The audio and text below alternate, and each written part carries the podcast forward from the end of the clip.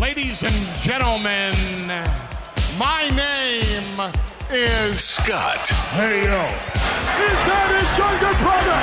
It's gonna be Jeff, The cream will rise to the top. Oh, yeah. and you're listening to all of the great action figures from our good friends at Hasbro. the fully poseable Have your own WrestleMania with all your favorite figures. Wrestling Figure sold separately from LJN. Podcast. And we are the Mount Rushmore of professional wrestling.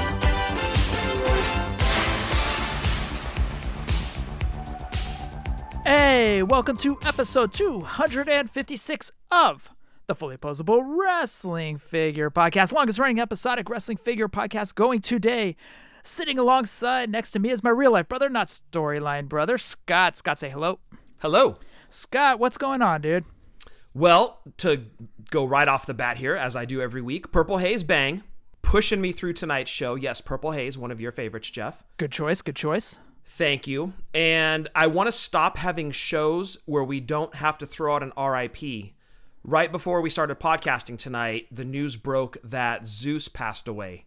For a lot of kids that grew up in that era, he was a very memorable character, not only from the No Holds Barred movie, but also an in ring performer.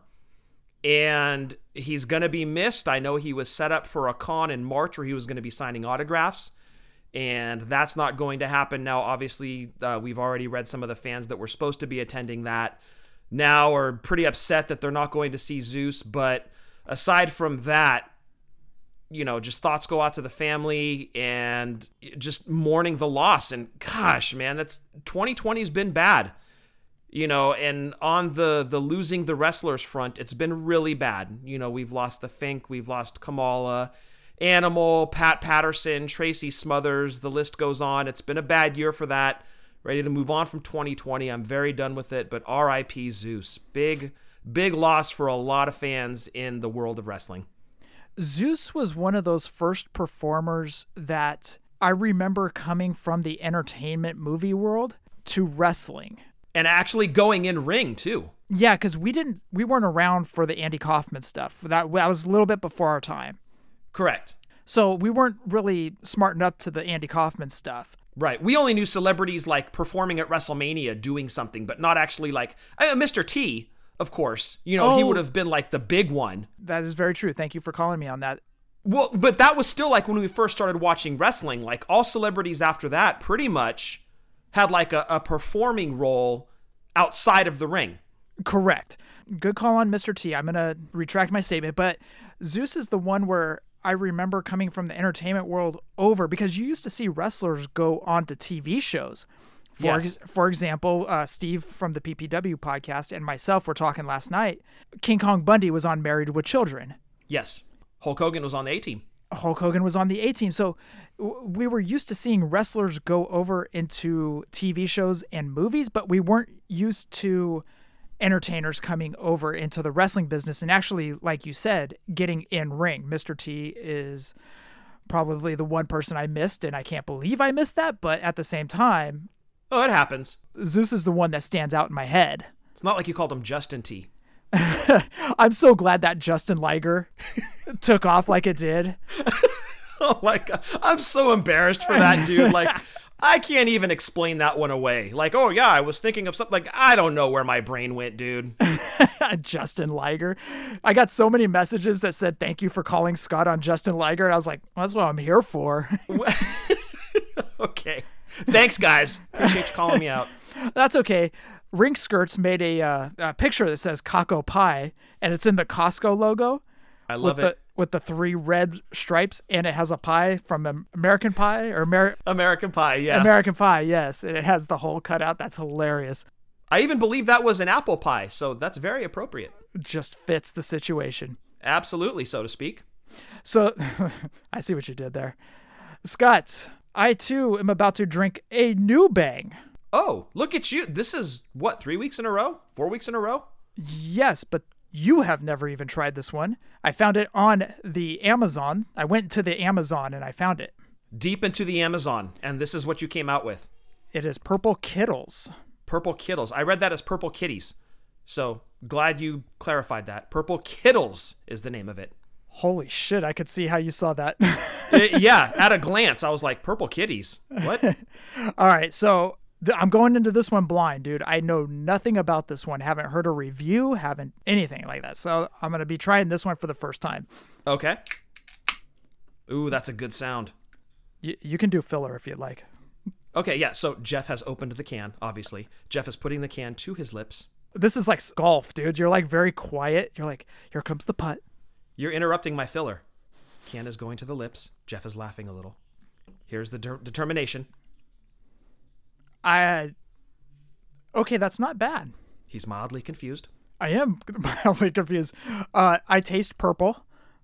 You, if purple had a flavor, purple Kiddles would be it.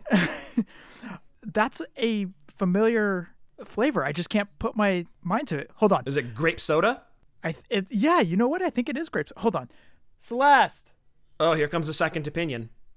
Uh, Well, the funny thing is, is she can't drink this stuff. Oh crap. It has fake stuff, but I'm gonna because if she dr- takes like a little sip, Yes. she'll have like a headache for like 19 days for some reason. Oh yeah, we don't want to do that to Christmas. Can you try a sip of this? Hold on, Celeste is here. Hi, Celeste. Hi. Can you take a sip of this, just a little sip, and tell me what it tastes like to you? Jeff is willing to risk your headache for the sake of the show and a taste test. What is that? It's called Purple Kiddles. Bang! It's like a grape soda, isn't it? Yeah, it tastes like a grape soda, or like grape nerds is what it tastes like to me. Ooh, grape nerds. That's what it is. That's what it is. okay, that might be one of my new favorites because purple haze. You know, I just put over purple haze. It's one of the best. Right, right. What does this one taste like? Uh, it tastes like grape. It tastes like grape nerds. Yeah, that's it. That's it, dude. It's grape nerds. It's liquid grape nerds. Okay. Jeff said it tasted like the color purple. Or grape grape nerds. Okay, grape nerds. That that's a better that's a better uh, take on that. Yes. Yeah, it's actually not bad. So, anyways, I have a few cans for you. Okay, thank you. Yay! I get to taste what purple tastes like. Very excited. All right, you can exit stage left. Thank you. Your headache was worth it. Thank you, Celeste. She just gave me double birds. Nice. Nice. She's a big Steve Austin fan. I know. She. I'm expecting a kick to the stomach and Stunner after the show. so yeah, it tastes like grape nerds, dude. That's actually not bad. So I do have a few cans for you and Shannon. Yay! Thank you. I'm super excited because Purple Haze is one of my favorites. So if that's even close, then that's going to be awesome. All right, we've wasted enough time on Purple Kiddles. Yeah, considering Bang is not a sponsor of this show, we just really like Bang. Yeah, we've been talking about it for the past two years. So sc- yes. screw it. And Jeff, I wanted to ask you: Have you ever watched a wrestling show? And this would be like over the last few years that we've been doing this show. Have you ever watched a pay per view or Raw or whatever it might be, and seen something where immediately you're like, "This needs to be in action figure form. We need to get this in our wrestling line." Yes, every single show that I've seen Justin Liger on. Okay. Okay, where we are you need, going we with need, this? we need to put your digs on a chart, and we're going to limit you to five per show. Oh, we'll just put them on sticky notes like in drunk wrestling history. Oh, okay. So now it's take shots at Scott within the first 10 minutes of recording. Okay, I see where this is going. It's going downhill quickly. No, no. Uh, where are you going with it? I watched the NXT War Game show. Excellent show. Go ahead. Yes, and Shotzi's tank had been destroyed a couple episodes of NXT previous to the War Game show. And Shotzi came out as captain of her team in a new tank. And the thing was larger. It had a huge skull thing on the front of it, and it shot a rocket. If that doesn't make it into an Ultimate Edition or uh, anything, like pick a deluxe packaging, give us Shotzi's figure and the new tank that shoots a projectile. It just it screamed that it needs to come out from Mattel. Give us that next year, please. I like where you're going with that. It's just how do you make that? Are, are you gonna just do basically another slambulance or something like that and just make it? Well, no, because it can't be that scale. It was smaller, but Shotzi has to fit into it somehow. Either you bend her at, at the knees so she kind of fits into into it like a squat position. So they could do a basic with a Shotzi tank that is like the slambulance or something like that because you can't do an ultimate edition. I mean that that just doesn't work. Yes, it does. That's the only accessory that comes with it. So we don't need extra Shotzi heads. We don't need any. Well, I mean, she she has to have the helmet, but we don't need extra hands. We don't need extra jackets. Just give us Shotzi with the helmet on, removable, of course, and the tank that shoots a projectile. And don't recall it like they did to the Boba Fett figure back in the day because it shot a rocket out of his back. They thought kids were either going to shoot their eyes out or choke on the rocket. No, no, no. Give us the tank with the shooting rocket, please. How would you put the tank inside an Ultimate Edition packaging? Like, you uh, does it like some assembly is required or something like that? Yeah, maybe it comes in two parts and it snaps together. I don't care. But here's the thing it has to be motorized like an old school stomper. Remember those? Yes. Yes, it has to be motorized. It has to roll. It has to turn left and right because Shotzi did that. It has to spin in a circle and it has to shoot the projectile. I don't care if it comes in two pieces, three pieces, whatever, but we need Shotzi and a tank. Please. Uh, I said please. So I don't think you can do an Ultimate Edition. I think you're going to be looking at Slambulance type scaling or something like that. I think that would be better because you could probably get more out of it if it's in that scale, that big scale, because you might be able to get the gun that fires whatever's going to fire. Or and if you want it motorized, there's no way they can do it in Ultimate Edition. It has to be in that slambulance type thing.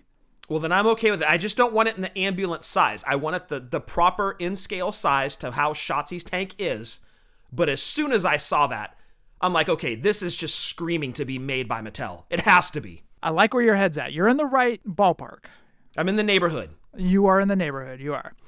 Scott, we're going to do things a little different than we normally do at the beginning of the show. As you can tell, we were already went off about purple kitties and. Which was clarified as purple kiddles. Thank you. and all that stuff. But, anyways, we're going to do this stuff a little different. Obviously, you guys know where to get our shirts. You guys know where to find us. You guys know where to find our shows on fullyposeablepodcast.com. You can read articles over there with Corey Human and everything. Scott, why don't you hit up our buddies at FOCO? Yes, guys, Christmas is right around the corner. We're starting to hit that deadline where you're running out of time on the calendar to get your gifts ordered. That's why you need to go to foco.com, load up your cart with all of their amazing sports products, including WWE bobbleheads. They've got legends, they've got current superstars, you name them, chances are they've got a bobblehead made. Best part is when you load up your cart with all of those cool products, use code WFP10 and you are going to save yourself 10%. Again, foco.com, F O C O.com. When you get to checkout, code WFP10 is going to save you 10%. And also, we want you to check out WrestlingToyTracker.com. We haven't talked about any figures yet, so we can't really see if any of them were on Wrestling Toy Tracker, but I'm sure we'll hit up a few. But over at Wrestling Toy Tracker, you can see the carded, the loose prices of Hasbro's, Galoobs, LJNs, Just Toys, Bend-Ems, Defining Moments, and more. So check out, oh, and retros. So check out WrestlingToyTracker.com. Scott Eaglemoss. Yeah, guys, again, Christmas is coming and you're looking for gifts. Eaglemoss has got them. Give them a follow on Twitter. Check out all of their cool products at Hero Collector underscore. They've got a great line of WWE statues available now, and you can subscribe to their service. When you do, they're going to send you the statues as they're released, and you'll get the cool two part ring. It's pretty big that you can display those statues in. Again, Eaglemoss, WWE statues, and Christmas. It's a winning combination. Head over, check out Eaglemoss on Twitter at Hero Collector underscore. Scott, did you do any toy spotting? I did, actually, and I was super surprised. Our local Walmart got in Elite 80, and not only did they get in Elite 80, they got in three cases. So they don't get in much, but when they do, they get a lot of the same. So they had Elite 80, but I had already done the RSC sale for Black Friday. So didn't pick any of those up, but they also had the new WWE MO or um, WWE Motu crossover figures, and you were good on Jake and Seth, but your Fiend and Mr. T had gotten canceled by Walmart. So I picked those two up for you. Was glad to help you out with that. Thank you, and, kind sir. Of course. And the last bit of toy spotting news is Travis Fowler hooked me up with the DoD Undertaker. So finally got that one checked off the list.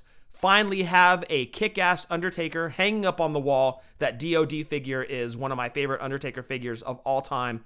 Absolutely love it. They captured him perfectly. So big thanks to Travis Fowler for hooking me up. And that pretty much rounds out my toy spotting. Oh, you got through that pretty quick. I was not expecting that. Oh, well, we kind of have like a shared story on Toy Spotting as well regarding Jason Wulf's custom Road Warriors figures. So I was figuring wait until you start talking about it and then I would chime in, but I got the Road Warriors. same. They are out of stock as you predicted. Oh yeah, that was no surprise, dude. If you missed out, I'm sorry. Those Road Warriors figures are sick looking though, and you can put a d- bunch of different shoulder pads on them too, like the bone crunching shoulder pads of the Road Yep. Warriors. You can put those onto Jason's customs. They look great, and I can't wait to get them in hand. Oh yeah, they're beautiful and again, they are not Legion of Doom WWF era. They are think mid to late 80s Road Warriors. So they are incredible looking. The detail on them is exactly what you would expect from Jason Wulf. Super high quality. They're resin. They're held together magnetically. So there's no crazy joints that are going to break. And they're beautiful. And as you mentioned, the Jakks Bone Cruncher shoulder pads fit perfectly on them. Jason actually had pictures up on Facebook showing that off. So super happy that you and I both got a set. We were in contact with a couple other people. They got their sets as well. And they're long gone. That's why you got to follow Jason, folks. Give him a follow on Twitter at Art of Jason Wulf. He's also on Facebook at the same handle. And the dude's got it going on with these customs. And when you follow his social media, you're gonna have the the upper hand when it comes to ordering these things because when they go live, they're gone within about five to ten minutes. So you got to follow his social media, the art of Jason Wulf. Do yourself a favor. They are beautiful figures. They are beautiful figures. So yeah, those were the ones I picked up. Oh, uh, Celesta went to Target out in the Dublin area. And so she called me and she goes, Okay, they have the Survivor Series, Drew McIntyre. I'm like, Good. She goes, They do have John Morrison. I was like, Oh, cool. I do need that one. That's the last one I needed. Nice. So Celeste goes, uh, Okay, so I'll pick you out the best package. And I was like, That's right. you know how I like it. Jeff likes the best package. so, what do you mean? Oh, You're because MOC I, guy. I'm an MOC guy. That's right. Oh, that's, yeah, that's what that's what I thought you were going with. Anyways, Yeah. so she comes home and she hands the John Morrison over to me. I'm like, oh, this is a cool figure. You know, it's it captures him from that era of 08 pretty well. And I was like, it's got this old SmackDown tag title. That's cool. And she goes, yeah, I got you the best packaging. I'm looking at the front of it. I was like, this is eh, this is perfect. It's pristine. And so I flip it over just to see. There's a box cut that she didn't see right down the back.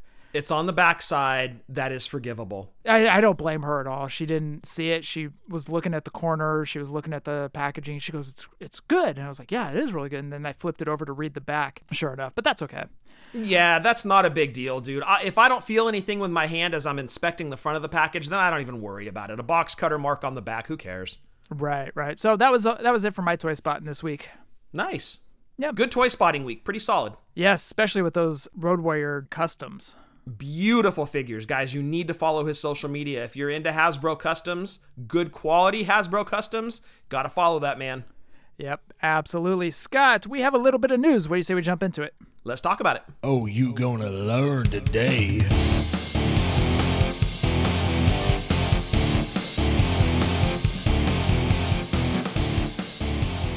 Scott, I'm going to just talk about the only thing in wrestling figure news. It was a micro brawler from Pro Wrestling Tees. They released the Owen Hart micro brawler. Owen has the sunglasses up around the forehead, has the Owen Hart singlet. Um, says Owen Hart Foundation on where the heart is, where Bret and Owen used to wear it on their singlet. Sold out within minutes. There was 250 released and all gone. Yeah, you've got to think this is going to spawn another one and greater numbers too because Owen Hart fans, I mean, there's so many of them, they're clamoring for another figure of him. And Pro Wrestling Tees did market it as his first figure in over 20 years. Sold out in minutes. And if you got one, kudos. That's awesome. I only saw a couple of people that actually confirmed that they got one. Some people had the misfortune of adding it to their cart and then having it taken out because they sold out. So that's great. That's hopefully food for the next one. That's food for thought for pro wrestling tees that, okay, this thing sold out that quick. People are going to want another one. So hopefully there's a couple more that come out in greater numbers so everybody can get their hands on one. This one is great. They were already posting up to eBay. I have no idea how much they got up to, but that's how wrestling figures go these days. People get them and immediately post them on eBay to resell them. That sucks because as a collector, you just want one, but now you're going to have to pay through the nose to get it. So hopefully there's more coming. So they were getting yanked out of people's carts. Yes, somebody said I had one in my cart and I went to check out and it was gone. Were they on Target.com? Were they trying to purchase a GI Joe? Actually, it probably would have gone way worse. Would have been much more of a crap show had Target handled this. So yes, the Owen Hart micro brawler, 250 of them were released and sold out within minutes. So that's about it. Scott, what do you have for other toy news? For other toy news, couple things from Super 7 here. They've announced a new three and three quarter inch reaction transformer line. Available for pre order now, the new set includes Blaster, Dirge, Devastator, which is a six inch figure because remember, Devastator has all of the Decepticons that gather together to form Devastator. It's going to be six inches tall as opposed to three and three quarter inches and does have a higher price point. Rounding out Blitzwing and Perceptor. Super 7 also announced color variants for their 3 and 3 quarter inch reaction Thundercats figures. Color variants of Lion-O, Mumm-Ra, and Jackalman. And that rounds out Super 7 news. Continuing on to Boss Fight Studios. They've announced subscription boxes, and there are three available. You can do a one month, a three month, or a six month, and each box is valued at at least $125 each box. And you know they'll put quality in there because Boss Fight, they always put their heart and soul into it. Oh yeah, yeah. They just they drip quality. So you can you can imagine the stuff that's going to go in there. They're going to put all sorts of goodies, and uh, they have different subscription plans available: one, three, or six months. You get the most savings, obviously, doing the six month. Like this podcast, we, we drip quality. That's all. Well, I mean, among other things too. You know, there's there's various fluids. Some fall on the T-shirts that we sell, but quality is also one of those things that drip from us. Wow, we haven't talked about that in about a couple of years. Yeah, we bring things back. SymbioteStudios.com has released a plush Cobra Commander Ooh. And a plush Snake Eyes that is even more adorable because Snake Eyes comes with timber. Oh, really? Adorable. Snake Eyes is $5 more than Cobra Commander because he includes timber. And they are over at symbiotestudios.com. And they are, I have a note here, very cute. Who's the note from? Me. Oh, That was me telling myself they're very cute. how do you spell symbiote? Symbiote is spelled S Y M B I O T E. Can you use it in a sentence? Venom from the Spider Man comic books is a symbiote. Or I should say, the creature that takes over Eddie Brock and turns him into Venom, the creature is a symbiote, meaning it needs a host and it finds Eddie Brock. It finds Eddie Brock, that becomes the host, and he becomes Venom. All right, very well done. Thank you. Thank you. Did I win? What did I win? Uh, let me see. Hold on. What do I have around this room? uh, uh, some some floss, A sip of purple kiddles. some fiber pills. no, thank you. I'm good. Oh, I'm good. I don't want to spend Christmas on the toilet. Moving on and finishing up the other toy line news this week 3 0. We announced a couple of weeks back that they're doing a 1 6th scale Snake Eyes. They are now doing a 1 6th scale Storm Shadow to go along with the Snake Eyes. He's in his classic ARAH or A Real American Hero first series outfit. So think his white ninja costume and it's incredible. It's everything you saw in Snake Eyes, but now Storm Shadow. So if you got Snake Eyes, see that's the slippery slope. You got to invest in Storm Shadow to go with them. Can't have one and not the other. That rounds out the news. Uh, also, one thing that I am going to announce right now on the show you guys need to be paying attention to our Twitter because. You leaking nudes? No, not this time. Oh, okay. Couldn't find a zoom lens that worked strong enough. It's sad because it's true.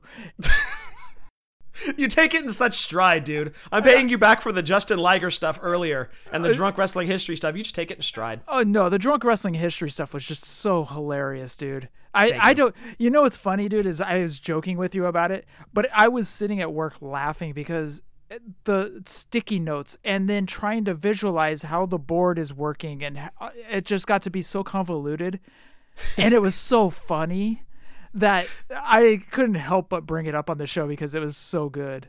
So if you rank things in terms of Metallica albums, that was not our Master of Puppets. that would be more of our Saint Anger. Yeah. You were Lars's snare. Uh, Thank you. Thank you. We were Lars's snare in that episode. And we didn't realize how bad of an idea that it was we were doing that until like halfway through recording. And we realized that we were trying to number his reigns and then put that into a ranking of 1 through 12. So you had numbers mixing up, and it was, like I said, if, if you could do Steiner math, you could probably follow that episode. if you can't do Steiner math and you follow the episode, you're probably as drunk as we were. So kudos, either way. And the episode that we were talking about is the ranking of Hogan title reigns. That's what it was. Yes. So, but anyways, we are announcing right now that next week we are going to have a giveaway. The Papa Tune Santa Claus is going to put up five $100 eBay gift cards. What? You sound like Chappelle Show. What? I've been watching Chappelle Show, dude. I love that show. Anyways, five $100 gift cards will be given away to five lucky winners. We had talked about also doing $500 $1 eBay gift cards, but that did not work out because it would just be too convoluted. It'd be like the Hogan episode. Thank so, you. so we decided to do five $100 eBay gift cards. All you guys have to do is just pay attention to our Twitter. I'll put up the thing, and all you have to do is like and retweet and tag. How many friends? Scott, should we just do two friends, three friends? Hmm. Is, fi- is, is 15 too many? Uh, fifth tag. You have to tag 500 friends. Who have the possibility of winning one of five hundred one dollar eBay cards. no, three friends. Tag three friends. I'm sure everybody has at least three friends out there. yes, you have to tag three friends. So pay attention to our Twitter. That is going to be going up either Sunday or Monday when I can get around to it. But pay attention to it. So, Merry Christmas from Papa Toon. He's enjoying his chair, and so he wants to pay it back and kind of make somebody's Christmas, uh, well, merry. He's being Oprah. You get an eBay gift card. Dude, that's what it would be like if we did 500 $1 eBay cards. like, you get a dollar card. Costs more to print out the card. Yes. the whole episode is just reading winners. Scott, we are going to round out the show with the listeners. We got a lot of listener, but we're excited to talk to you guys, so we're going to jump right into it. What do you say, Scott? Let's go talk to him. And I just want to hear from my people. Tell me, can I hear from my people? I just want to hear from my people. And I just want to listen. Scott, our first audio comes in from the man himself, the handsome one, the well spoken one, Nate, aka Ring Skirts. Let's see what Nate's got to say. Hey, Jeff and Scott. Nate, Ring Skirts here. At this point, I think it's a, a foregone conclusion that we eventually are going to get a Legends slash classic line from Jazzwares. And it's one of the things in the future wrestling figures that I'm extremely excited for. A chance to kind of fill in the gaps for things that WWE slash Mattel won't or can't do. Um, so my question to you guys is what do you think would be a good six figure set to launch this line? One that with some guys that would be plausible that aren't wrapped up in a WWE contract to the best of your knowledge. Here's my six, which I think would be a nice way to start it off. Um, with the recent news, number one, I mean, you got to go with Sting, right? Sting being a huge name, a colorful character. If I was gonna put him in there, I think I would. Uh, I think I'd put the little tip of the hat to history and put him in that Galoob UK slash OSFTM black outfit with a removable jacket and the pink fringe. I think that would kind of pop on the shelves. Second one, get a little variety. We, we got to put a tag team in there. I think every set should have at least one tag team, even if they're singles. That's fine. And we're well overdue for the Steiner brothers. I'm thinking a classic early '90s version of the Steiners would be great. Um, with the ring jackets, awesome. Um, and if we're gonna keep dreaming, hey, anything can happen, right? Maybe we could get some NWA tag titles in with them too. For number four, I'd like to see. I mean, this is a guy that is a little lower on people's wish list, but I think he'd be toyetic as all heck. Glacier. A glacier fig would I think it's one of those things that could pull a kid in who isn't even into wrestling yet. So let's throw a glacier in there for this series one. Number five, a long overdue figure to be made. We haven't seen one since UK Galoob. Um, let's get a natural Dustin Rhodes. He's there. He should be available. I think it's something that would fill in a hole in a lot of people's collections. And last, number six, I'd like to see a classic short sleeved referee. With a little twist, let's go ahead and make it Earl Hebner. But let's also include a Dave Hebner head and a Mike Chioda head. A three in one referee. One ref, three heads. Um, I know referees aren't usually ones that fly off the shelf, but I think if you put a couple extra heads in, that'll make the people that do want it want more of them and make it a little more desirable. So that's the first six that I would I would kind of want to launch with and I would look forward to having any or all of those in my collection. What would you guys do? Happy holidays to you guys. Merry Christmas. Keep up the good work. The great Nate himself. Nate, thank you for sending that in. We hope you and your wife and the new baby are doing fantastic. Thank you for all the pictures on Facebook. What a beautiful family. We're so happy for you, man. Thank you for sending that question in. We always love playing wish list. And let me get into my six. I'm going to echo his statement on Sting. I think that Sting just makes the most sense for the first series of Legends. They've got him under contract. One of the first things you want to do is start pumping out his merch. They've already started that process. Action figures of Sting make the most sense too. So I would go Surfer Sting for sure. I'm thinking one of his longer jackets that he wore. I love the call on the OSFTM slash UK Galoob release. I think that that would definitely pop off the package. I just don't want to echo Nate 100%. I would go Surfer Sting with one of his longer duster jackets. I think that would be really, really cool, but Surfer Sting for sure. Um, tag team, of course. And I'm going to go Rock and Roll Express. We are sorely due for a Midnight Express, and we're sorely due for a Rock and Roll Express. But being that Rock and Roll Express was in AEW a couple of times and on camera, I would say Rock and Roll Express makes a lot of sense for the first series and to be the tag team that's included with that one. Next up, I'm going to go Nikita Koloff. I think Nikita is long overdue for a figure. Mattel hasn't touched that one yet. And I would love it if they could do a television title with him or a US title with him. Either one would be great. He held both, so take your pick. But Nikita, long overdue.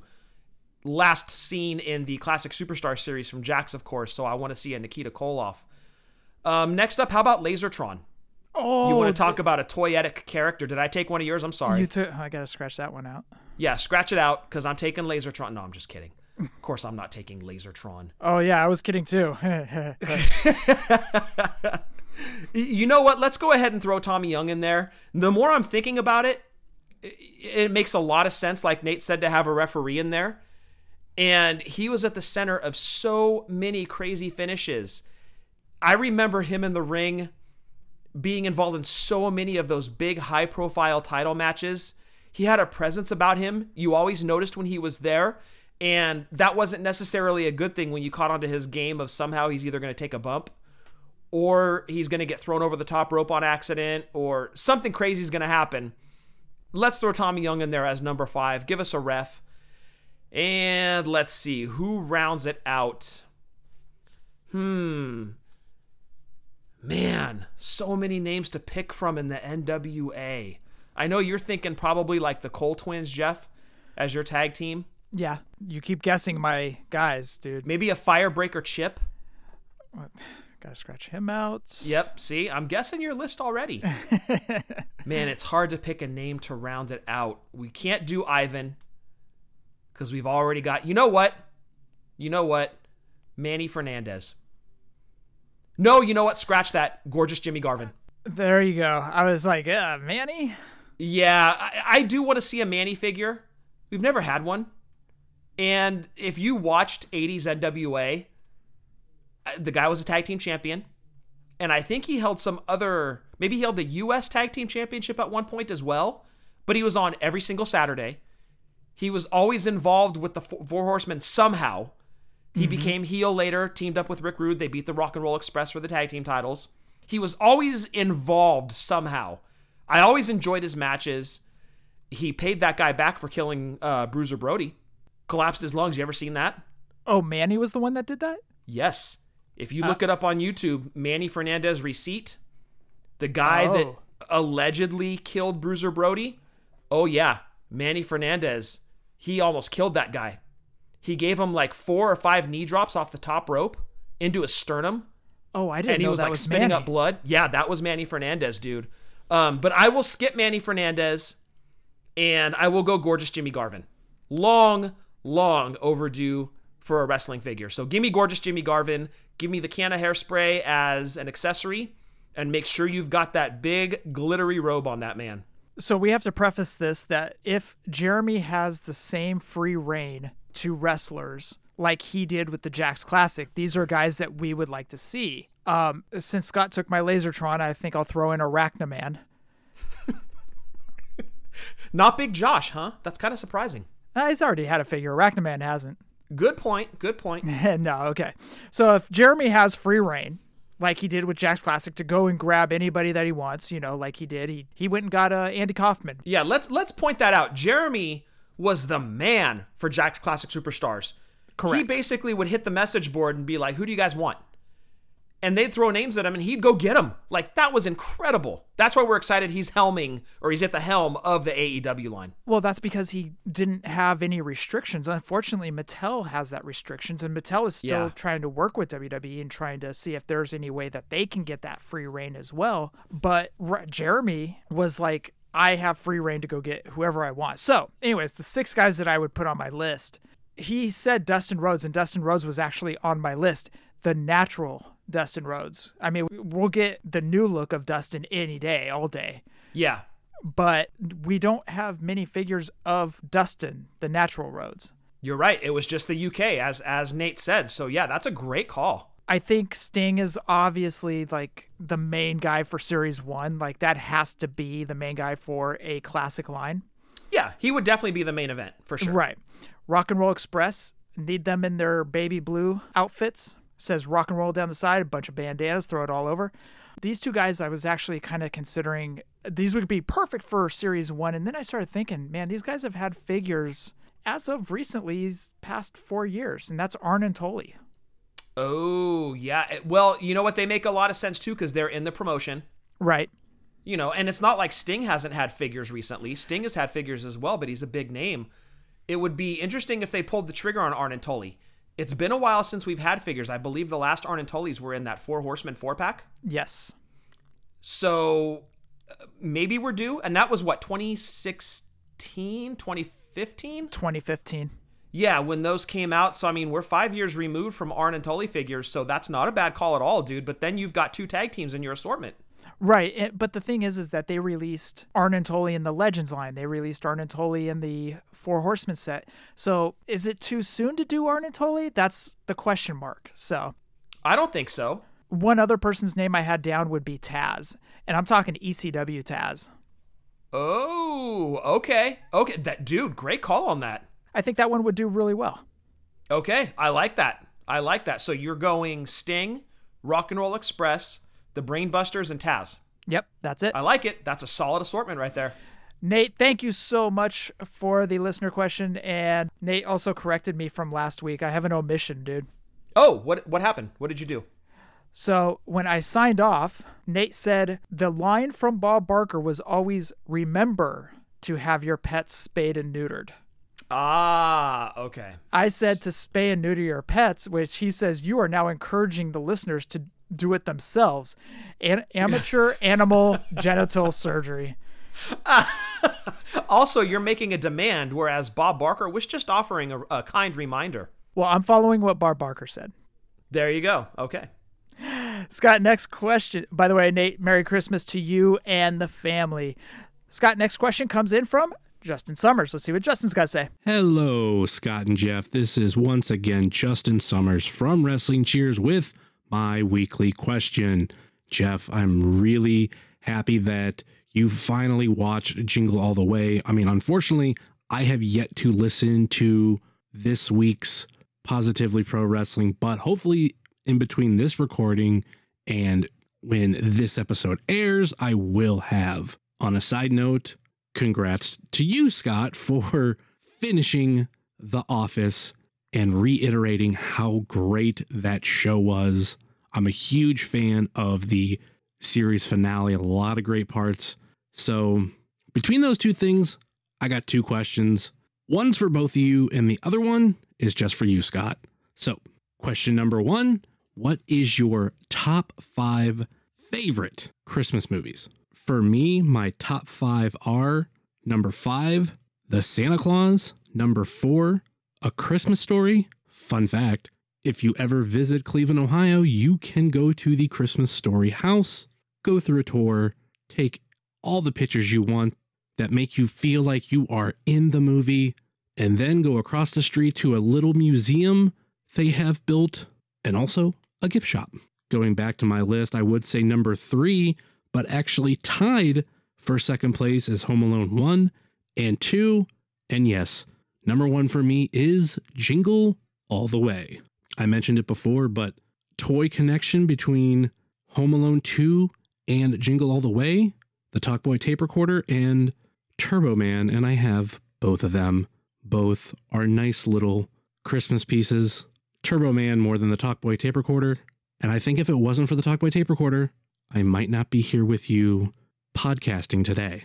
And lastly, Scott, if you haven't gone over it yet, what were some of your favorite parts of The Office as a whole and or the series finale? For me, I think one of my favorite parts of the entire series and it kind of what helped make it for such a long time was the love story between Jim and Pam. Watching that from the beginning, or I kind of got introduced early in the second season, it was a great will they, won't they, what's going on. And when you had all those payoffs when you were watching it week by week, it felt great when they went on the date. It felt great when they announced their relationship. It felt great when he proposed, and it felt great when they got married. And then for the series finale, for me, I loved how everything finally got explained, especially f- through this whole time of me watching it. I kept saying, why do they have a documentary crew? Have have these episodes not aired? What's what is going on? So to finally get the payoff for all of that and Aaron's parents, hands down one of my favorite parts of the series finale, up there with Michael Scott coming back that will do it for me this week. As always, thank you for everything you guys do. You guys are great. And back by popular demand, I will take my answers off the air. Take care. Justin, please don't listen to the Positively Pro Wrestling podcast where I talk about Jingle All the Way because you're not going to like me even more since I don't like The Office. You're becoming Justin's arch nemesis, and he's so kind to send these questions. I know week. he's awesome. I love Justin. but my thing is, is like I watched that movie and I know it's Justin's number one now, but at the same time, like I'm just watching this movie, I'm like, there's so much crime in this movie. Like that's all I can think is like all the shenanigans, which is fine. I like movies that have shenanigans, but there are so many things. Like it's the longest day ever. It never hits nighttime. Bombs. It's just a cluster. And so, stop talking crap about Justin's favorite uh, Christmas movie, dude. You're not gaining any uh, any fans here. But what's funny is he's after this Turbo Man doll, right? Yes. The funny thing is, and we talked about this on PPW, so the Turbo Man doll is all sold out. You can't find it anywhere. The whole movie is him trying to find this doll. But you can find Turbo Man's sidekick, Booster. So to relate it back to wrestling figures, all the Ultimate Warrior figures from Elite Legends are gone but you can find Paul Orndorff everywhere, or Bobby the Brain Heenan in a weasel suit. I know it's different series. oh yeah, that one hurts. Uh, top five favorite Christmas movies. Number five, I like the Rudolph one. You know those old school 60s, 70s cartoons, or I didn't even cartoons. They were like stop motion or whatever it was. Yes, yes. They don't really stand up today, but they still kind of do a little bit, like enough to still be nostalgic and make you watch it. Exactly, and I do that every year. Number four, Home Alone 2. Three, Bad Santa. Two, Home Alone, and number one, you can't go wrong with the famous Christmas story. Yeah, we talked about that last week actually. How TBS they put it on that 24 hour binge, and yep. I'll watch it at least two or three times, and it'll be in like different segments or whatever. But I'll sit and watch it, get up and do something, come back, watch it. I absolutely love it. So I don't know that I can do a one through five in perfect order. I would say number one is actually a tie for me, and I'm gonna put Elf and Christmas Story both tied for first. And number three is going to be Christmas Vacation. Number four is going to be Die Hard. just kidding. I was hoping people a- would just like start grabbing their pitchforks and torches. It's not a Christmas movie. rabble, rabble, rabble, rabble. Yeah, I'm just trolling you guys a little bit. Uh, number four is probably going to be Bad Santa. Number five, Home Alone. That's not a bad list right there, man. Yeah, and I'm sure I'm going to listen to this later and be like, oh man, I totally forgot to put blank in there. For example, little spoiler alert upcoming Drunk Wrestling History episode is greatest themes, like theme songs. Okay. We recorded. Ed has made the teaser, he's got everything set up to release it. Guess what? All of us forgot to put in there. No way. This is going to go up there with the uh, the Justin Liger comment All three of us forgot to put Bad Street USA in there. Oh my god, how did you forget I'm, to Oh dude, I'm I'm so embarrassed. I'm so embarrassed. It it's a huge omission. I'm not proud of it. Not proud of it. I'm going to put it on my headstone. Forgot to put Bad Street USA in the greatest themes of all time. I'll never forgive myself. Very oh, embarrassed. I can't believe you did that. Yeah, I'm I'm not proud of it.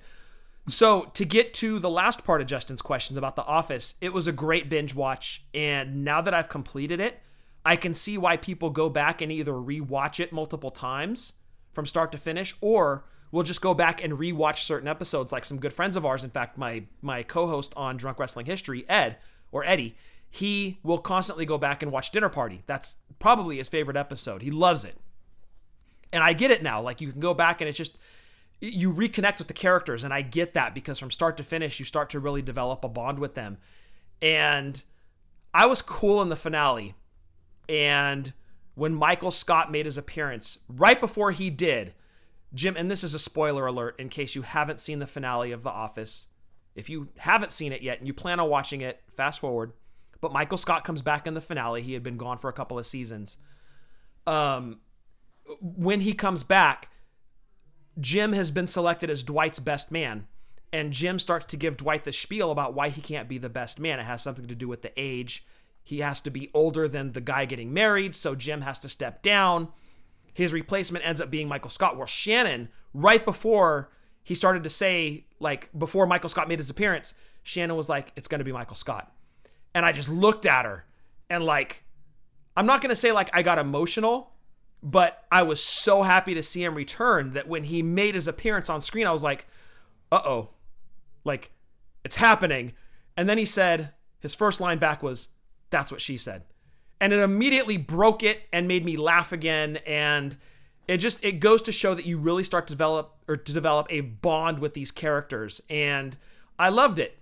I absolutely loved it. It was a fantastic finale. It was almost like a reunion because they skip a year ahead in the finale so it was almost like a reunion because they start to bring people back that had been gone for quote unquote one year, even though it was like the very next episode after the previous one. So it was almost kind of like a reunion of sorts. So you didn't really need that. Like Seinfeld could have used a reunion, right? Like there could be another Seinfeld episode, but if there's never another Office episode, they ended it perfectly. It was the perfect finale, maybe my favorite of all time. It was outstanding. So I think Michael Scott coming back and the way that he did, there was so much emotion, but he cracked it with a joke because that's totally the way Michael Scott would do things. I think that was my favorite part of the entire series was Michael Scott's return. Oh, I'm sorry. Yeah, Jef, wake up, dude. You got hosting duties. Thank you, Justin. Happy holidays to you, my friend Scott. Next question comes in from Walter. He says, Hey guys, my name is Walter, and I've been a fan for a few years. So this is my first question for you guys. Hope you dig it. What is up, brothers? Uh, my name is Walter Figueroa. I'm from San Diego. I've been listening to you guys for about two years. I'm a huge fan. This is the first time I'm ever actually reaching out to you guys in any form or way. So, um, you know, I'm mostly the more silent lurker type there um, in the Fig Life community, but I do love what you guys do, and uh, I felt compelled to finally send an audio clip. I've been thinking of doing it for a while, but why not now? Um, so the one thing I want to say is congratulations on coming up on five years for one. That's epic that you guys have been around and doing this so long. And there's no doubt, let nobody argue, you guys are the originals when it comes to this wrestling figure podcast thing. Uh, no one else can stake that claim but you guys. Um, so I'm going to ask my question. You know, um, I even have my own review series on YouTube, and I have a, a collection. I collect a bunch of things.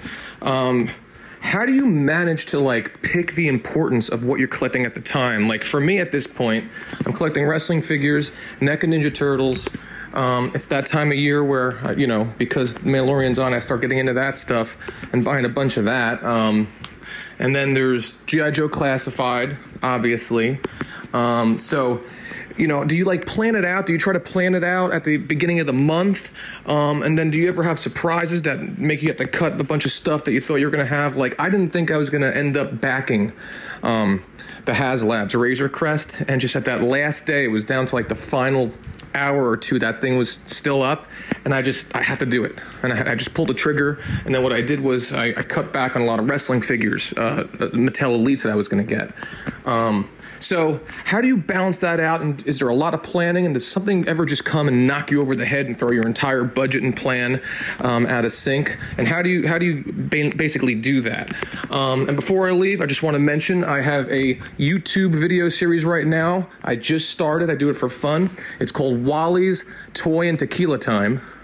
All right, and I just basically open up a bottle of tequila, have some fun, and I unbox something, whether it's a new G.I. Joe classified figure or an old Hasbro or something. So check that out. And one more time, guys, congratulations on five years, and I'm gonna keep listening to you guys as long as you do it. Cheers. Wow, Walter, thanks, man. I appreciate you sending that in. Thank you for being a supporter. We truly appreciate that. And good luck with the YouTube show. I love the concept. I've got the Drunk Wrestling History podcast. So you doing tequila unboxings? Dude, that's right up my alley. Congrats on that. I hope that goes awesome. Love the concept. So my budget is a little bit crazy, but luckily a lot of what I do is pre-order. And I kind of have to keep track of when those pre-orders are going to hit so we don't get struck all at once with the GI Joe classifieds as you mentioned. A lot of that is pre-order based.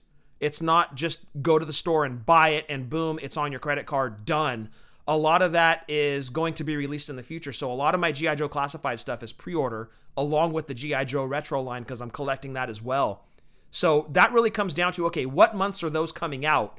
So I can kind of start to estimate a little bit when those are gonna uh, those charges are gonna hit, and then I start to budget accordingly. With the wrestling figures, I'm I hate to say it, I'm more legends based not the Legends line specifically, but legendary wrestlers from the 80s, early 90s. That's kind of my jam. I tend to gravitate more towards those. Of course, exceptions are Viking Raiders, the New Bayley, the Io Shirai. But in that same breath, I'm getting the DOD Undertaker, the Rocky Johnson, uh, the Mega Powers Liz, Classy Freddie Blassie. I'm, I'm gravitating more towards the older figures. So those I can pre-order sometimes, but a lot of times the Fig Life helps me out on those, or I'll luck out and find them at a store. So I've kind of got a happy balance of buy it nows with the wrestling figures, not so much pre-orders, and then doing pre-orders with the GI Joe classifieds, and I can kind of keep track of the months when those are coming out. So maybe I don't buy so many figures of WWE on the heavy months of the retro or GI Joe classifieds. So I hope that kind of answers your question on how I kind of do it. Uh, Walter, you live in California as well, down in San Diego, so you know all about having a budget for figures and stuff like that. It gets a little uh, hairy sometimes because it of, does. Anyways, for me, I just buy it now. Everything. That's, that's basically what I do. Is I buy it now. And granted, the situation I have over here is different from Scott. Scott has Scott has a child over there, and then uh, also taking care of the mother-in-law and you know stuff like that. I don't have that over here. I don't have any kids and don't have any dogs where I don't have vet bills anymore and you know, stuff like that. So, like Scott said, it's just basically add to cart, buy it now type deal. And it does allow me to get figures that could be a little bit pricey on eBay or Mercari. Like if I'm going back and collecting something, I'll go, I'll just go onto Mercari and be like, ah, you know, I want this, let's say Scott Hall figure. I'll just pick it up. But it's because it's a different situation over here. Uh, speaking of, did you slow down on the classic superstars, the deluxe classic? I did, I did. I some of the ones that I was looking at that I needed to finish the collection were a little pricey. For example, the Kane, I think that was series seven, I think series six. Anyways, that Kane was super expensive. So, gotcha. So, do you have months where you spend a certain amount on current figures and you're like, okay, I can't go back and get the deluxe classics? Or maybe you have a month where you didn't spend as much on, say, G.I. Joe or Back to the Future and WWE to where you're like, okay, now I have a little bit more budget. Not that you necessarily have a budget, but you feel you have maybe a little more to play with to go back and get some of those older figures, be it from the UK Galoobs, Deluxe Classic Superstars, what have you. Sometimes, sometimes. Okay, you're like, I haven't done a big purchase in a while. I'm gonna go fishing. Right. Yep, Okay. exactly. You mentioned pre-orders. That's a tough one to manage, man, because when you got so many pre-orders out there and they're getting canceled, you're like, "Oh crap, which ones got canceled?" You just got to you got to keep that on-running tally going on in your head, you know? Yeah, it gets tricky. And uh, to be perfectly honest, I'm on uh, Hasbro Pulse quite a bit, checking the status of my order so I can see kind of when it's slated. And Walmart's tricky as well because with the retro, at least the first wave, they kept pushing out your pre order. Mine right now is slated to arrive towards the end of December, I think, um, on the, the AWE Striker or the Awe Striker. I've got all the other ones, those already got delivered. But with Wave 2, I'm kind of bought because they're already hitting shelves. So I'm like, okay, when are those supposed to arrive? So a lot of it is managing your pre-orders. So it gets a little bit tricky for sure. Thank you very much, Walter. Also, thank you for wishing us a happy 5 years, man. We appreciate that. That meant a lot. So, thank you very much, man. We truly appreciate the support. Thank you, Walter. Appreciate the question. Scott, next question comes in from it's Rob K on Instagram. And actually, I owe Rob an apology. I had taken a screenshot to read his question a couple weeks back, and it got lost in all the screenshots and photos and all this stuff. So, anyways, from me to you, Rob, I apologize. But here is Rob's question. Hey, Jef and Scott, question all the way from Belfast, Ireland.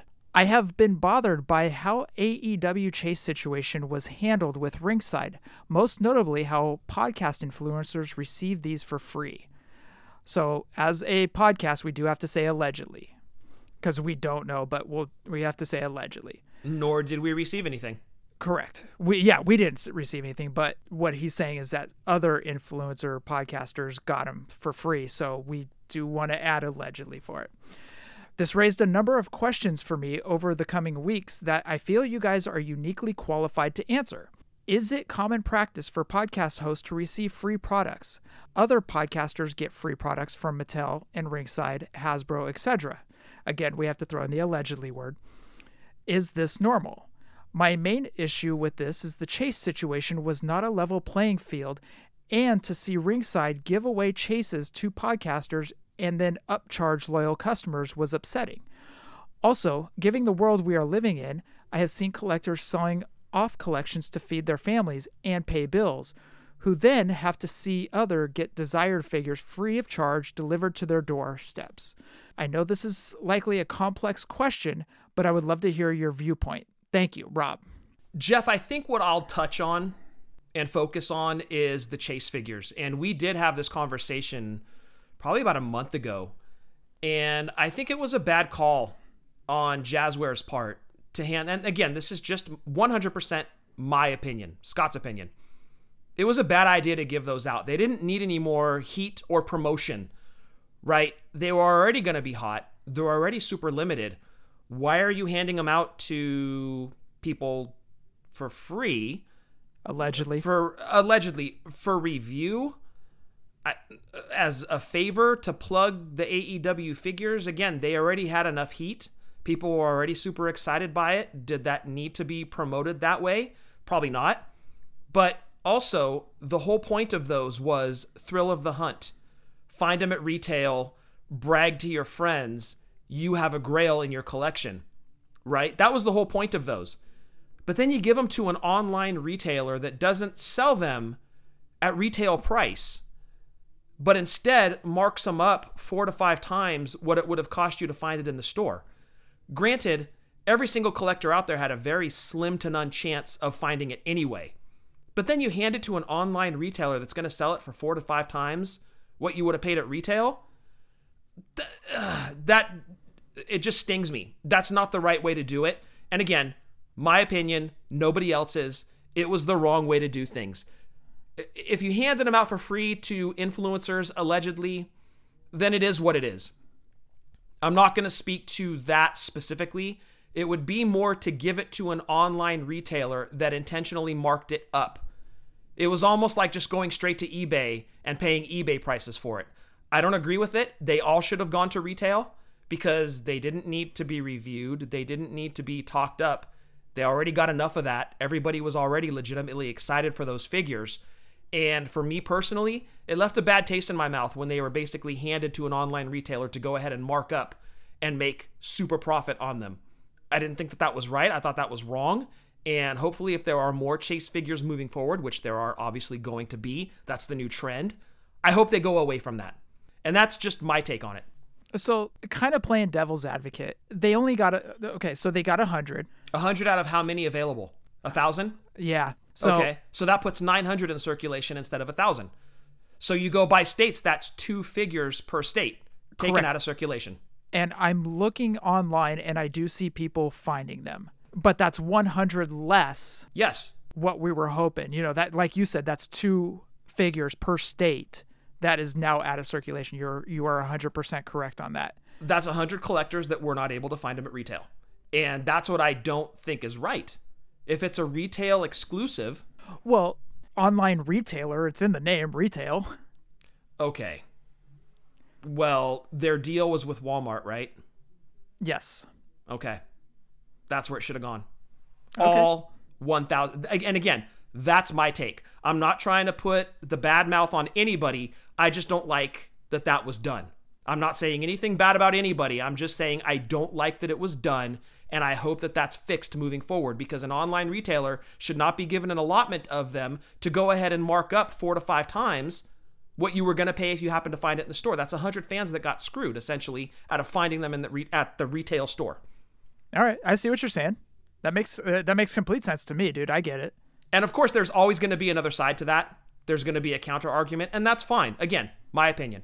Actually, you know what? I want to hear the counter arguments. Send on an email over to us at fullyposeablewfp at gmail.com. I'll be more than happy to read the counter argument to it. And you know what? I, I don't tell people what to do with their money. Maybe some of those people that did go to the online retailer were happy to spend four to five times what they were going to pay at retail, i.e., Walmart, for that figure. It's only worth what you're willing to pay. So if that was your thing and you were happy to do it, that's cool. We had Steve from the PPW podcast hit us up a couple weeks ago that not everybody has access to the local retail store to just go. It's super far away. Chances are they're not going to have it, what have you. It might be worth it to some people to do that. But did it have to be a hundred of them? Couldn't we have done like something reasonable? Like, okay, if you are going to throw some at online retailer, at least tell us you're going to do that ahead of it so that we can watch for that to happen and then decide if we want to chance spending the four to five times what we were going to pay at Walmart for it. We can make that decision. I'm not telling anybody how to spend their money. If you bought one and you were able to get one and you're happy with it in your collection, perfect. That's awesome. But I just don't like the practice of that moving forward. So let me ask you, what's the magic number that would have been okay with you to go to the online retailer? I don't know if there is a magic number. If you're going to say that it's retail exclusive, again, Walmart, make it so. Don't be like, oh, okay, it is, but it isn't. Let us know. You're going to be able to get so many at Walmart and you're going to be able to get so many at this online retailer. We need to know that going in because we know that Walmart, we're going to pay less. Online retailer, we're going to be paying more, in some cases, four to five times what Walmart charged. Because again, like Steve said, not everybody has a chance to get to the retail store, the brick and mortar. So they're going to go online and buy it, and whatever they have to pay is what they pay, and it's worth it to them. That's cool. That's that's your collection. You make that choice. But as a collector who's maybe hoping to find it at retail, I know that that's fewer in circulation, and that sucks. Thrill of the hunt is taken away at that point. Again, just my opinion. Nobody else's opinion, just mine. I think that if Ringside would have gotten 10, I would think that would have been okay. I would have been like, oh, okay, that's it's only 10, you know, it's a small fraction of, let's say, the thousand that went out. So I, I think with the 10, I would be like, okay, that's not bad. Five to 10, maybe. But, you know, that 100 is like, ugh. Yeah, they got 10% of all the figures that were out there. Correct. Unless they made 1100 and did put a 1000 out at retail and a 100 over at the online retailer, then okay. But it would be nice to know that ahead of time instead of saying, oh, yeah, the chases are going to be retail exclusive. By the way, I think with Chris Jericho, they're missing the boat with making it 1004 because he was the man of 1004 holds. Oh, dude. Good callback. I didn't think about that. You're right. Every once in a while, I have a good idea. Every once in a while, you do. uh, Rob, again, I apologize. I had this in my screenshots to read on the air and I missed it. So I apologize to you. Uh, thank you for sending that in. Scott got riled up over there, man.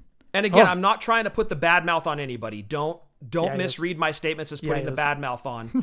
it is not. Rob, thank you for sending that in. Stay safe over in Ireland. Scott, next question comes in from the nicest, sweetest man in the world, Jonathan Dobrik. Dobro says, Hey guys, Dobro here with this gem of a question. Who would be your five impact wrestlers you would like to see get a figure who have not already had one yet?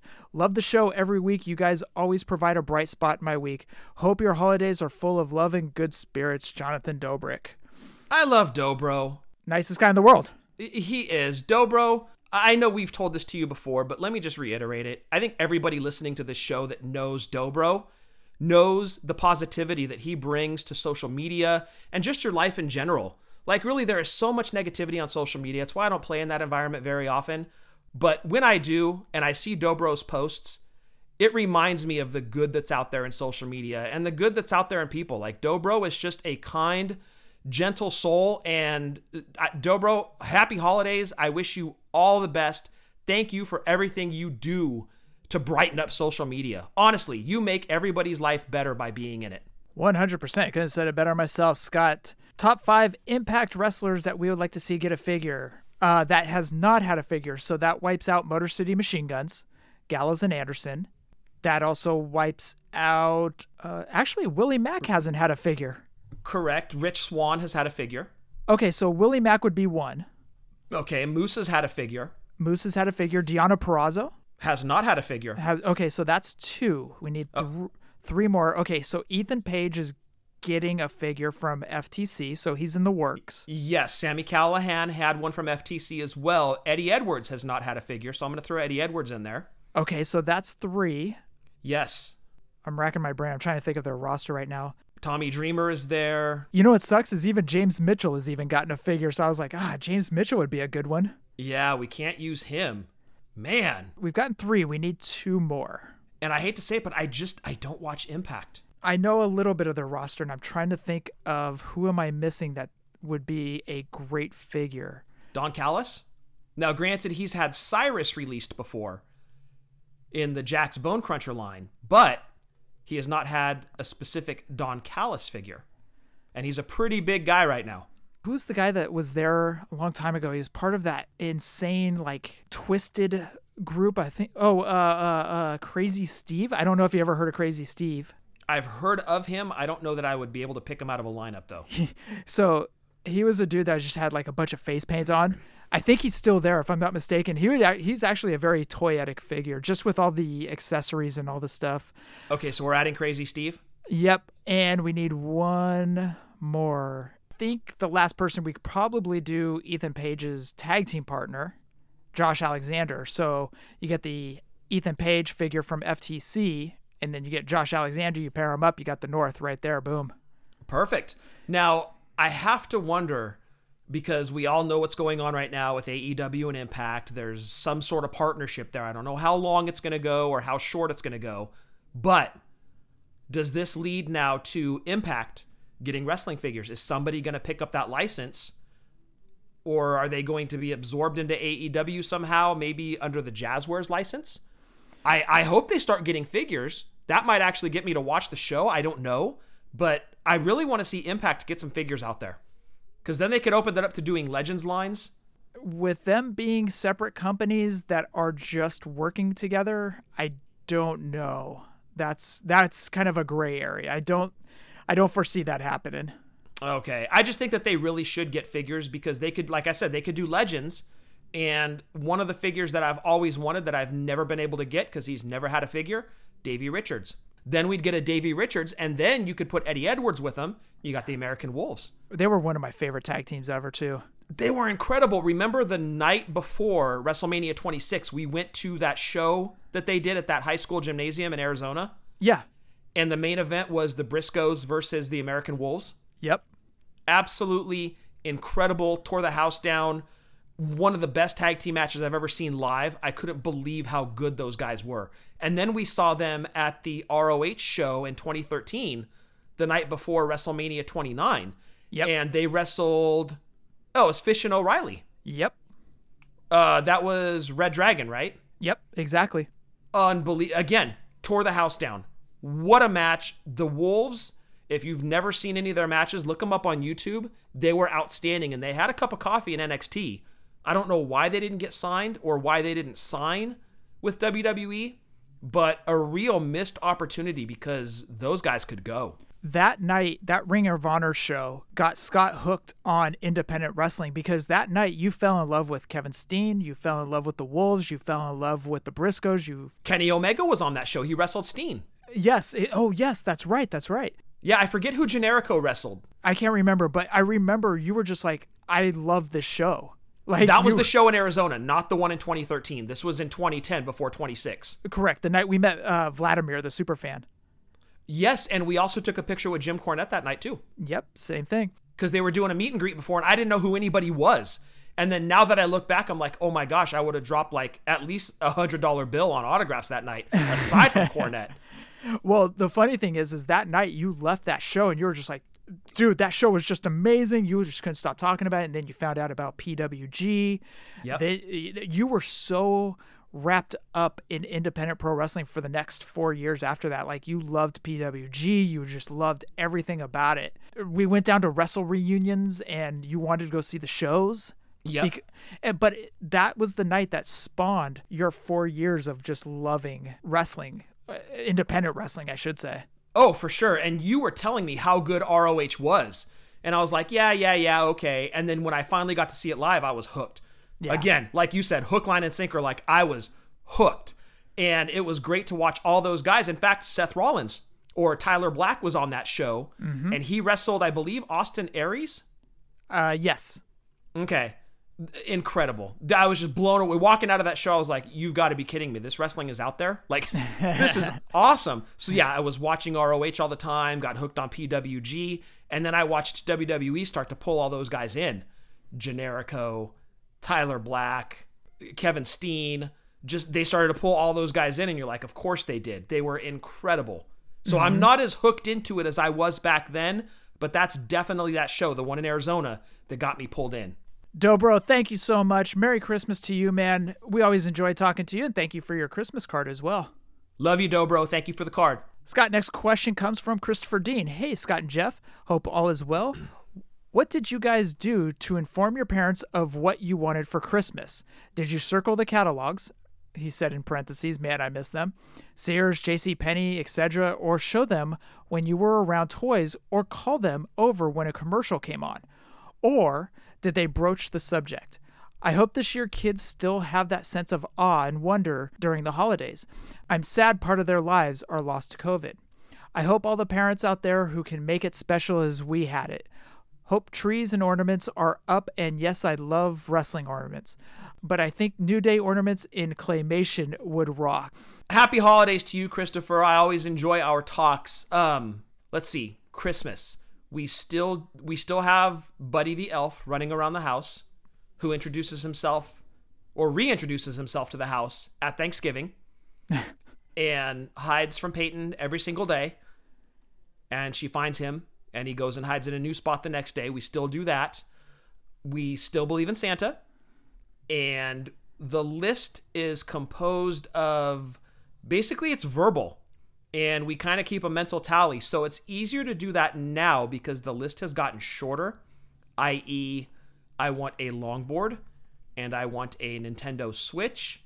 And she's Peyton is big into cosplay. So wigs, costumes, but there's only a couple of those. So the list has gotten smaller. Whereas four or five years ago, it was a slew of toys. So we had to get pen to paper. In fact, her older sister would do her list for her. When you and I did it, Jef, we did do the catalog circling, dog earing Yes. pages, circling with a pen. And then we started actually writing out lists for mom and dad.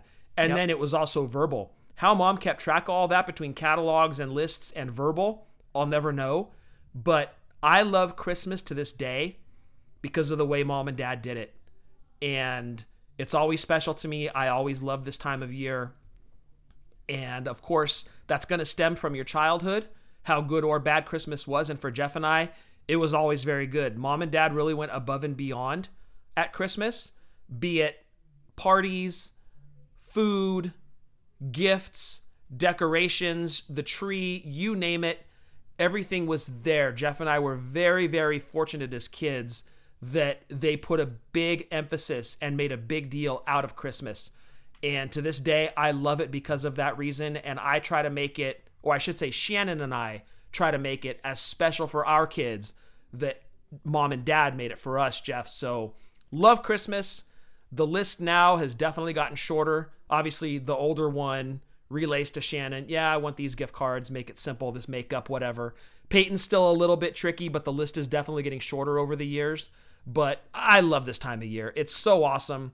And kind of after New Year's is when I'll turn the glutton switch off and stop eating so much. But from Thanksgiving to New Year's, oh dude, it's it's like an all you can eat buffet and I love it. The drive through at Taco Bell says differently after January, dude. Look, Taco Bell and I are kind of still on the outs. I think I've only been twice since they ditched the pizza. And I think one of those times is when I did the the never mind at the drive-through ordering spot and cruise past the window. So I'm still kind of on the outs with Taco Bell a little bit. The toasted cheddar chalupa kind of brought me back a little bit, and we'll see what they have slated for next month's big offering. But still kind of pissed. Yeah, for us, it was circling, it was writing lists out. One thing I always remember is mom always went above and beyond, like you always said, because it was like, okay, I want to get some of these lower $5 toys, but my big one is I want a Sega Genesis or a Nintendo or something like that. But here's what mom would do mom would go and get us those $5 toys. She would somehow find that Nintendo, but then mom would also get us two games or one for Scott, one for me, or she would always add on to it. So there was always a game with the new system, or if Nintendo's already out, mom is already getting us two games each, or something like that. There was always a game. So during Christmas, wrestling figures weren't really big for us at Christmas time.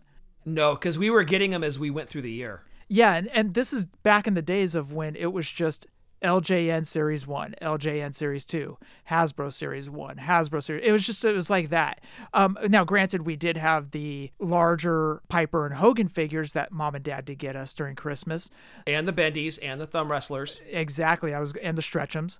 Yep. Now, those were some Christmas presents, but basically our main focus was on the LJN figures, the big eight inch rubber guys. So we were focused more on those, and we were getting those throughout the, the year. So we had the cage, we had the ring, we had the figures, so we were good.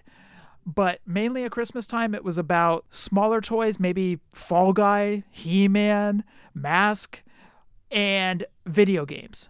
So that's Yeah. kind of what it was for us back in the day. And then I still remember every Christmas day we would wake up seven, eight, but Scott was at a Scott was a sleepyhead. Still to this day. Yeah, that's true. Scott would sleep in. He wanted to sleep in until like 10 on Christmas Day while I'm sitting at the top step because I can't go downstairs until Scott wakes up. Yep. So eventually I get so sick of it, I just go wake his ass up. you would too. You're like, dude, it's Christmas. You can sleep tomorrow. Yeah, seriously, take a nap, dude. I don't care. Let's go. but I, I would be waiting for Scott to get up, or I would go wake him up, and mom and dad wouldn't let us come downstairs until uh, Scott was awake and they had their coffee and they got to sit down and watch us open gifts. And then dad would be weeping because of how much the video games cost. Yeah. Gail, you spent how much? but it, it was awesome. It was great times, and I miss those days. And I miss sitting at the top step, and I miss, you know, mom and dad making their breakfast and their coffee. And then Scott would finally get up, and he'd be sitting on the top step next to me. And then mom and dad are still kind of meandering in the kitchen. I'm like, oh my god, come on. yeah, we want to tear into these gifts. Let's go. Yep. So finally, but anyways, those were a lot. Those were a lot of fun times, and we've shared some of those pictures earlier this year of us at Christmas time. Uh, there were some mass toys, I believe. There were some GI Joes, if I'm not mistaken. Yeah, that's where I'd get a lot of the GI Joe stuff too. Like some of the bigger vehicles would happen at Christmas. Yeah. So, anyways, that was our Christmas time, man. Around that around that time, mom really went above and beyond. To this day, she still does go above and beyond, and not just for me, not just for Scott, but for Peyton and for Alana and. Uh, for some reason, she does it for Celeste. I don't know why, but What? Because Celeste risks headaches for your Purple Kiddles taste test. Uh, Christopher, Merry Christmas to you. I'll be texting you anyways, but in saying Merry Christmas, but I want to say it on the air and say Merry Christmas to you, man. Yeah, we'll be talking, Christopher. Hope all is well, my friend. Scott, last question of the week comes in from Josh Thompson. Hey, Jef and Scott, JT here back with that weekly question. This week I got a question for Scott. Sit back up. Sit back up. I'm sitting get, up. I'm sitting up. What? I'm here. get, I'm awake. Get, get next to the mic. There you go. this isn't a video game question, Scott, but a taco question. Oh, oh, okay. Now we're talking here. All right, Scott's in. Talking tacos. How many tacos from Taco Bell or another taco place have you eaten in one sitting? Oh, man. Well, let's put a TBD on this because when I go to Taco Bell, it's a range of items. I don't just do tacos.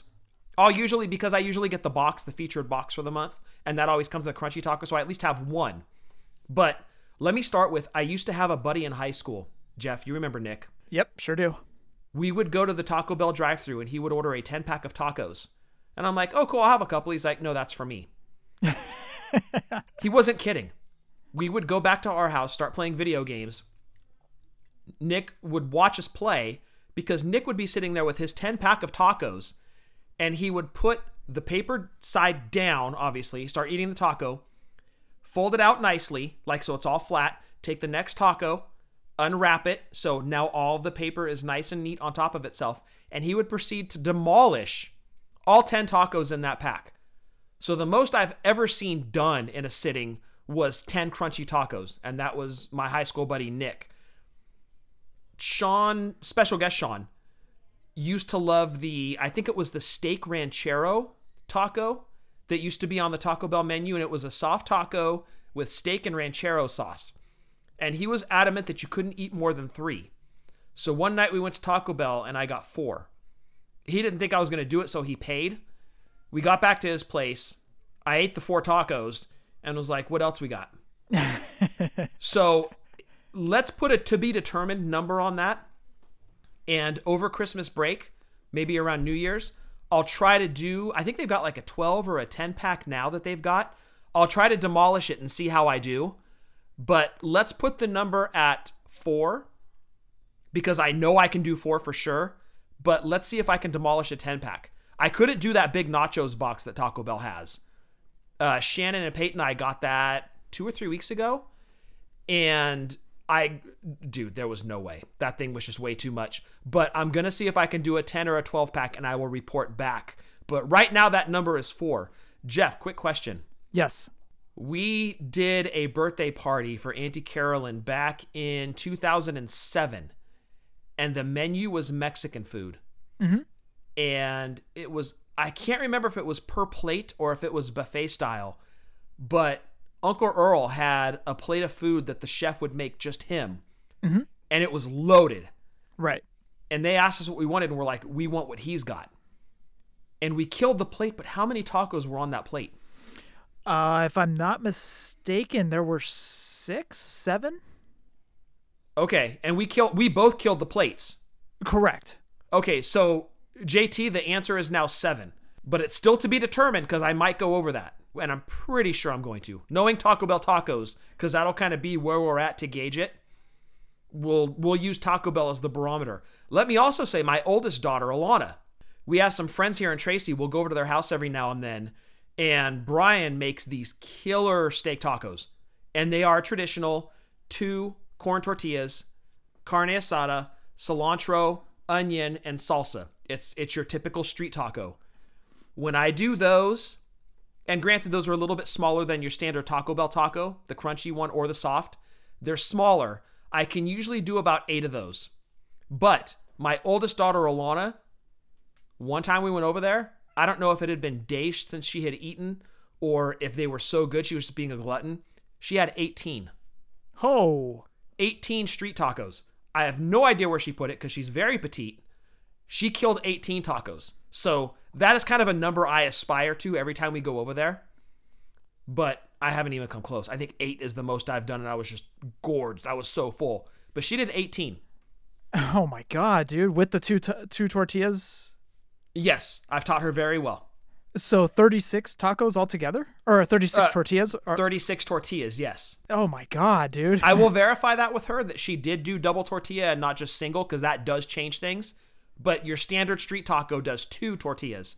And as far as I know, it was two on each one. She did 18. I remember Nick when he would get that box of tacos, the 10 pack of tacos. Nick was also playing football, so he was burning so many calories. Yes, that's correct. And he was weightlifting, doing all of that. So, yes.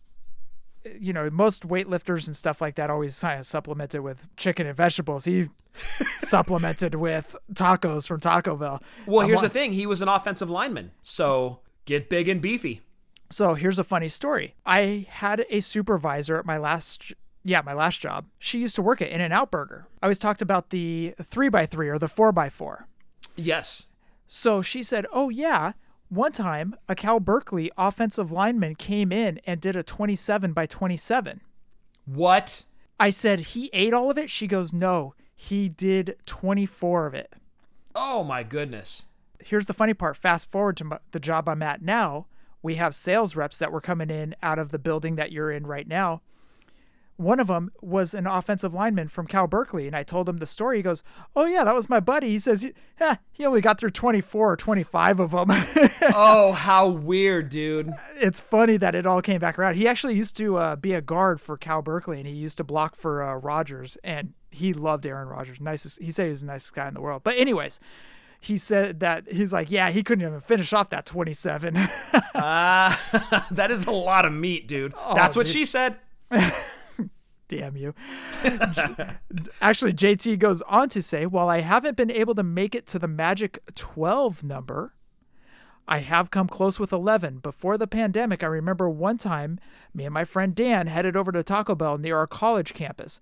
And by near, I mean walking distance. And I got seven tacos and a lemonade. And he got five Doritos tacos, which are delicious.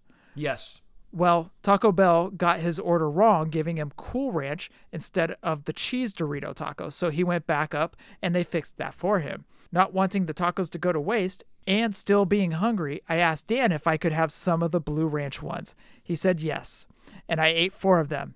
Keep in mind, before I just ate seven soft tacos. Luckily for school that day, I only had to go number one. That was going to be my follow up question.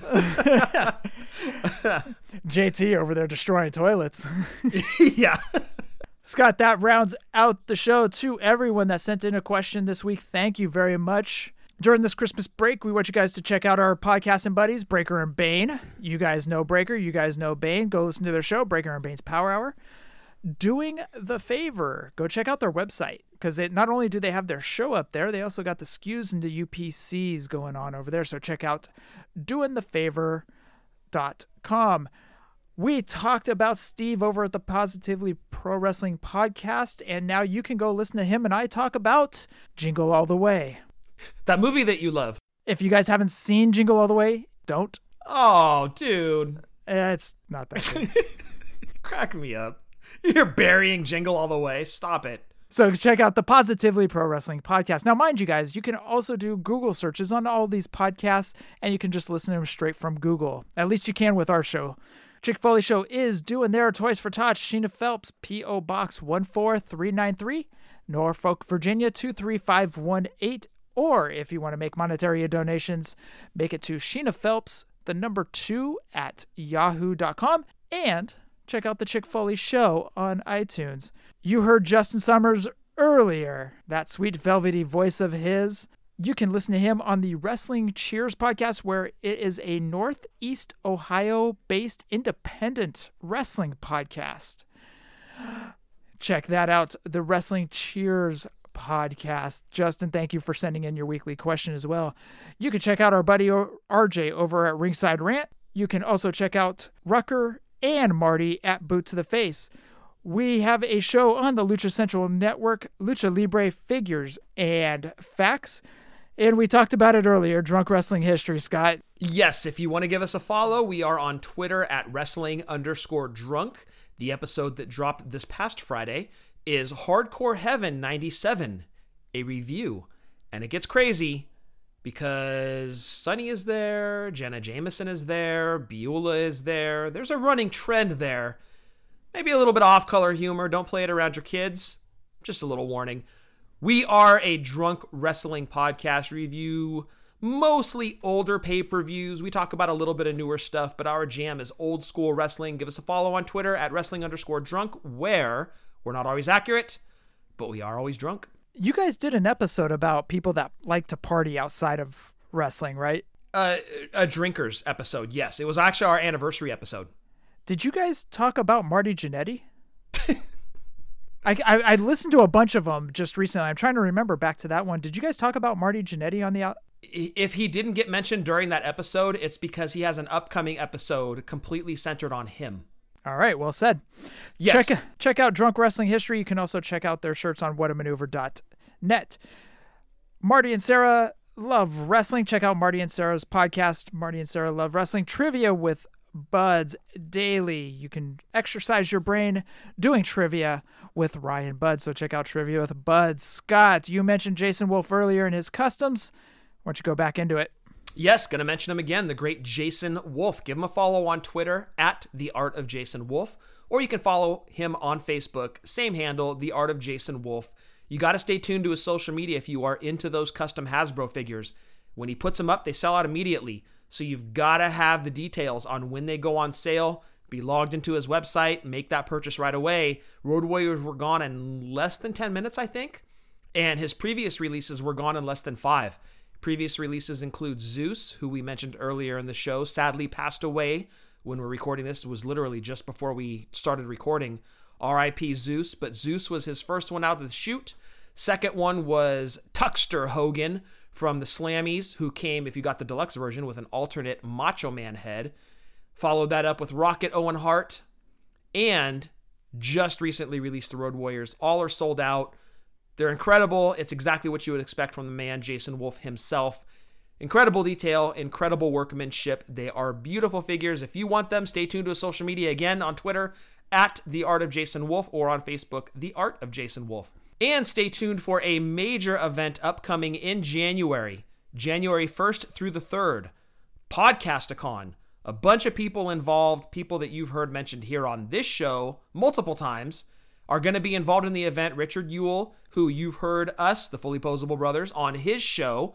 So, Richard Yule is putting on this event all from the comfort of your own home. Tune in, listen to a bunch of cool podcasts that you might not be familiar with, and some that you are. Jef and I are a part of it. We're going to do an episode for Richard that will drop after Podcasticon airs.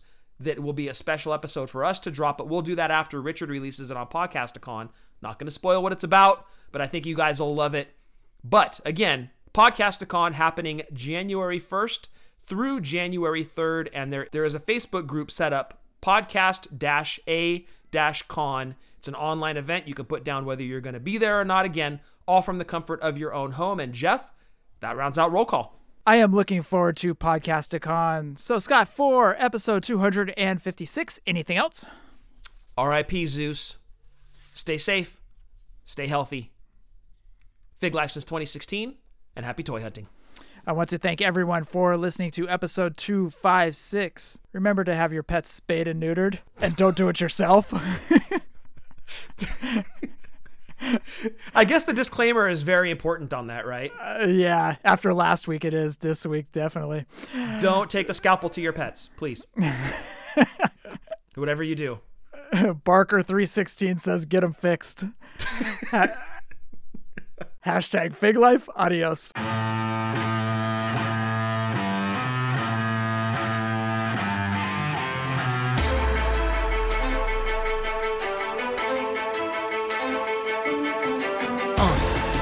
Yeah. Fully. Let's go. Jef and Scott, the Tomb Brothers, busting out the ring. But we don't take it out the box, MOC. Happy toy hunting, we'll see you next week. We're the OGs of WFP. Fully poseable, thank you all for listening. It ain't no storyline, real life siblings. So everybody go and do your toy spotting. Hashtag Fig Life, adios from the Kings.